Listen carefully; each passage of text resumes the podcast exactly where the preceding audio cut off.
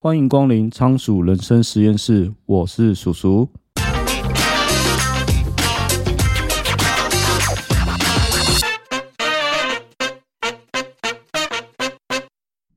那今天想要介绍的书叫做《雪球速读法》。那为什么我想要介绍这本书？主要是因为啊，就是当你刚开始想要读书的时候，你一定会发现一件事情，就是诶，怎么好像想看的书啊，要看的很久。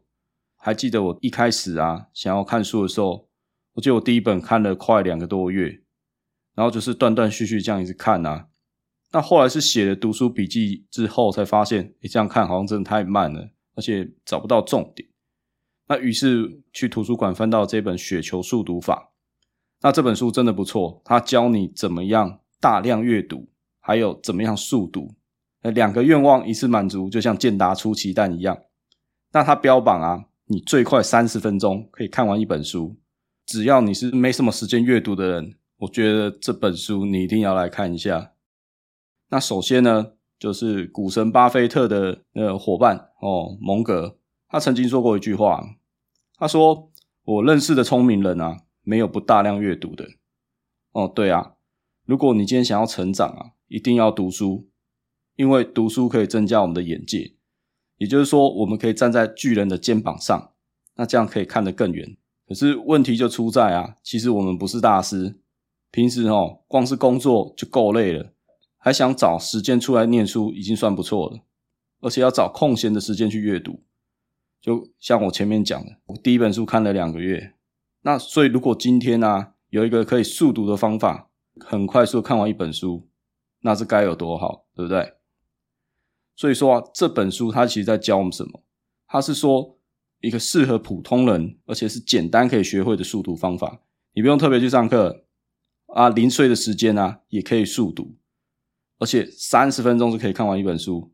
这个方法啊，说起来是很简单，不过我们先请你仔细回想看看，我们啊平常是怎么阅读的？那从小啊，特别是从小学我们开始上国语课，那上课的时候呢，我们是不是跟老师啊一个字一个字的念出来？那这个习惯呢，其实一直延续到我们现在。你想一下，你是不是总是一句一句的这样慢慢看？搞不好啊，你还会在心中把它默念出来。然后遇到看不懂的地方啊，你搞不好还会边看边想，把不明白或不懂的地方，就是停下来看到懂为止。结果就在一样的地方打转，哦，重复看一样东西。难怪怎么看都看不快，那可是，一样是阅读文字啊。诶，我们怎么看报纸啊，或是看手机啊，或看网页啊，这速度就很快。应该没有人想要看报纸啊，或是看网页哦，看一篇文章要看一个礼拜吧？平常你看报纸，你会一个字一个字念出来吗？好像不会吧。基本上我们应该都是一眼我们就会知道意思。那比如说啊，像我们去看招牌。当你看到麦当劳三个字，你会在心中默念麦当劳吗？好像不会吧。那再来举一个例子哦。以下我讲一个成语：有志者事竟成。可是你去做一个实验，很好玩哦。你把这几个字啊，你打乱顺序，你把它改成事者竟志有成。我敢保证，你看到这几个字顺序打乱了，可是你一看，你一定知道。这句话在讲有志者事竟成，虽然它顺序打乱了，因为啊，我们的大脑啊，其实已经内建了所谓的资料库，我们大脑自己会脑补，会自己去比对。像刚刚提到的那个成语啊，虽然顺序被打乱了，可是看一眼你就知道意思了。那不熟悉的东西啊，或者新的资讯，就需要大脑去运作啊，去建立新的记忆。所以不熟悉的事情啊。或是新的资讯啊，就没办法，你看一眼就知道意思了。大脑就必须要先先去建立新的档案哦，新的资料库。等于说，你就把它可以想象说，就是我们大脑就是哦，Google 的资料库。那没有关键字，它找也找不到，所以它一定要先去建一个新的资料库。那这个资料库是什么呢？其实啊，就是我们过往学习的经验啊，还有一些知识跟技能去累积出来的。那阅读快或慢，其实就跟你资料库的那个资料的数量是有关的。养成阅读的习惯啊，其实比阅读的速度啊更重要哦。应该说，这两者其实是相辅相成的。呃，这样说好了，如果你是财经背景的人，那你看一些投资理财的书就会比较快。可是叫你去看一些资料处理啊，或是一些理工相关的书，你可能就会比较慢，因为你没有相关的知识嘛。所以说啊，其实你想要速读啊，就必须先大量累积你相关的资料库。累积的资料多啊，你自然而然看书的速度就会变快。所以说，如果我们想要学会速读，其实最重要第一件事是什么？是累积资料库。速度还有阅读的技巧，反倒是其次。因为啊，不管你学会再多的技巧，你看不懂的东西就是看不懂，不会因为你学会速读就会变简单。你反而要先去建立基础的知识啊，最后你才能看懂这个领域的书。而且你可以越看越快。那回过头来说，我就是因为想要学会速读，我才可以看更多的书嘛。那你现在叫我要先累积资料库，再学速读的技巧，感觉有一点矛盾啊。听起来我就是要先用意志力先撑过前面大量累积的时期。这怎么想，好像就跟减肥啊、运动一样，我觉得好像都不太会成功。那今天要介绍这个雪球速读法，它其实就是让你大量阅读。还有速读这个愿望哈，一次满足。那我认为这是所有人，包含我自己，我觉得是人人都可以上手的速读方法。那首先我们先提一下，刚说到嘛，资料库不够，所以你看不快。那如果资料库不足，我们该怎么学习速读呢？那股神巴菲特曾经说过啊，他说人生其实就有点像滚雪球，你影响雪球大小的因素啊有两项，第一个是够长的坡道。第二个是你要有充足的血量。其实啊，速读也是相同道理。所以你持续不断的阅读啊，还有大量累积的资料库，那你阅读的速度啊，就会像滚雪球一样，越滚越快。所以速读的重点啊，在如何有效的累积资料库。哦，那笨方法有时候不见得是慢方法，只是笨了点。哦，那这个笨方法是什么？就是我们看一本书啊，我们就是反复阅读。看一次不够，那我看十次总够了吧？反复阅读的目的啊，就是希望你快速了解这本书的轮廓，掌握阅读的节奏。当你啊高速反复阅读一本书，等于是说你在累积这本书的资料进到你大脑的资料库里面。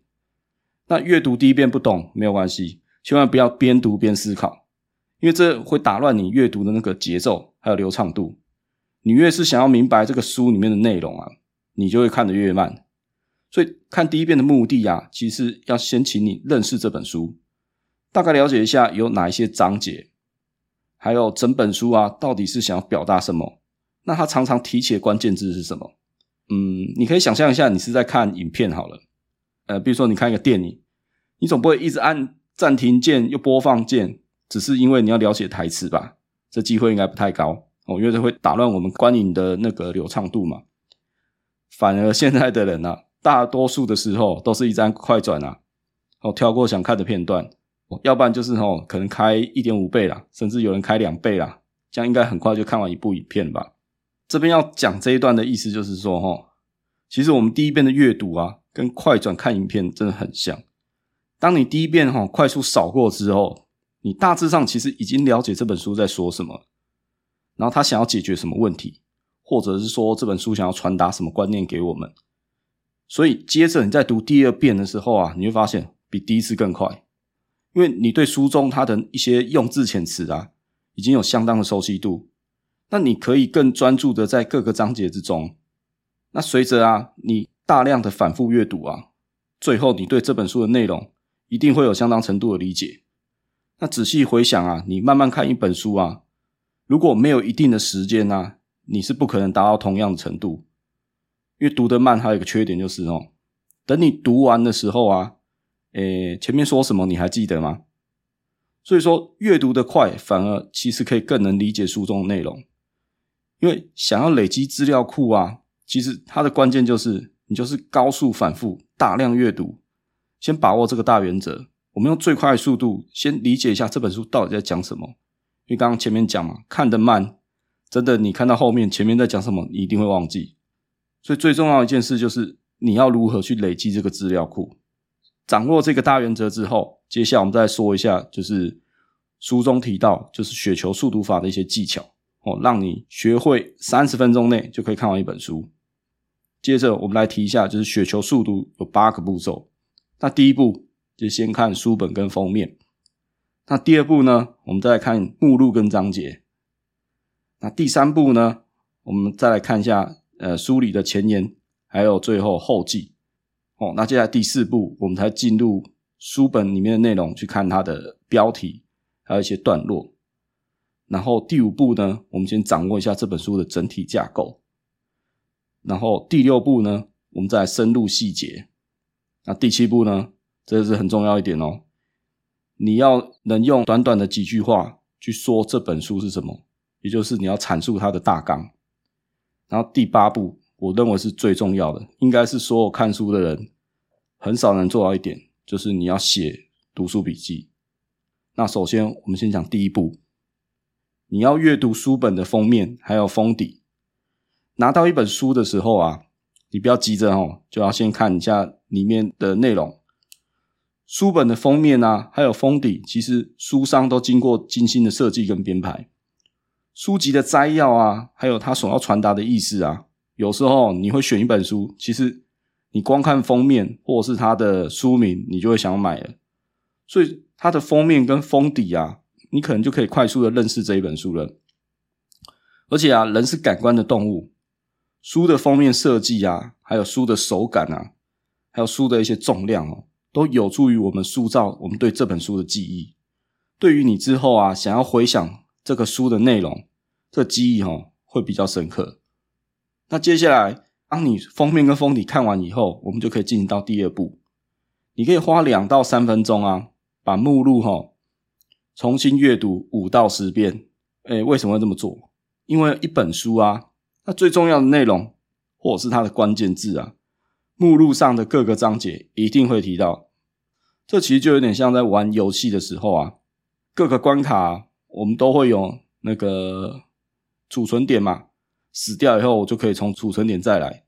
这个目录啊，其实就有点类似像这个储存点啊。那你下次要读这本书的时候，就直接从这个这个储存点去读取记忆就好。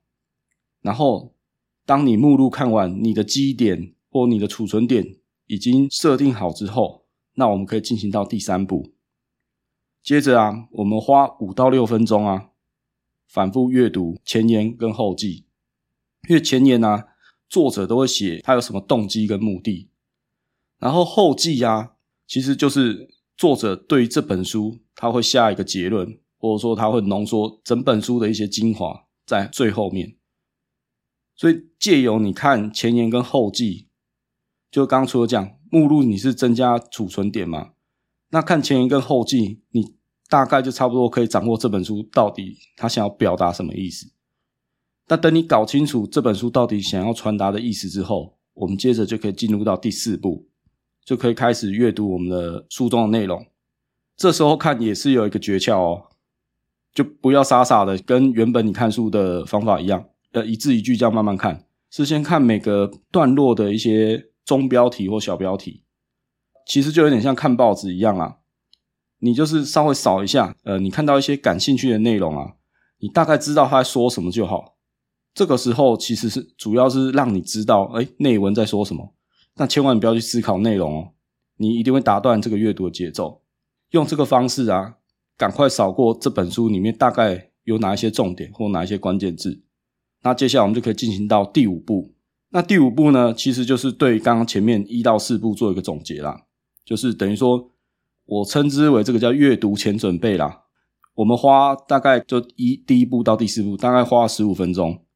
就是可以了解这这本书的整体的架构，因为哈，我们按照传统方法，呃，一字一字这样慢慢读啊，往往会有见树不见林的问题，或是看了后面然后忘了前面。我们现在在就利用这十五分钟，我们是不是就可以很好的掌握这本书大概大致上在说些什么东西？一旦你了解整本书大概在说什么，接下来我们就可以进行到第六步。那第六步开始，我们就是花十五分钟，大量反复的深入一些细节。哦，那这十五分钟要干嘛？其实就是以自己哈感兴趣的一些文字啊，还有一些段落当做重点，然后就是针对文字跟段落啊，你就是上下文我们去看一下，然后去阅读一下这部分的细节是在说什么。那这时候啊，我要提一个小技巧，就是你可以准备一些便利贴，然后标注在你有兴趣的一些关键字啊，或者是段落上。标记便利贴啊，是为了方便我们之后啊，可以快速找寻这些段落，就是你有兴趣的这个部分。那接着第七步啊，你要能够用你自己的话去介绍这本书到底在说什么。完成前面六个步骤啊，大概需要时间就是三十分钟左右。那大致上你算是阅读完成一本书啦。呃，说人话就是有点像是你在玩宝可梦的游戏啊，这个叫做一周目通关啊。你大概已经熟悉这个游戏的系统跟剧情，那可是呢，你怎么样知道你念完这本书了呢？至少你要可以能够介绍这本书在说什么吧，这才算读完这一本书吧。那最后呢，就是第八步。第八步就是我刚刚提到哦，很多人其实都忽略的这个部分，那就是你一定要写读书笔记，然后才能加深你的记忆。就有点像刚刚我们提到嘛，第七步，我们玩宝可梦游戏啊，一周目通关之后，其实啊，在宝可梦的游戏里面啊，二周目才是真正的开始。比如说像是收集图鉴啊，或是游玩其他的一些支线，只要你是有玩过二周目以上的人啊，才算是真正享受游戏的乐趣哦。那阅读其实也是一样道理啊，你阅读第二遍哦，这时候就需要你仔细的去品味。哦，书中一些内容，只有将你阅读过的这个资讯啊，用你自己的话哈写成读书笔记，你才会印象深刻。然后接着啊，你要用最简单啊、最浅显易懂的话去说给别人听。哦，那我们之前分享过的费曼学习法就说过这个嘛，以教代学。简单来说啊，就是你要用自己的话，用最简单的话去讲给别人听。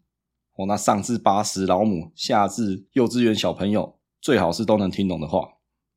那另外啊，如果你是阅读电子书哦，那虽然携带是很方便啊，不过其实有一个缺点，就是电子书啊，其实不太容易留下记忆哦。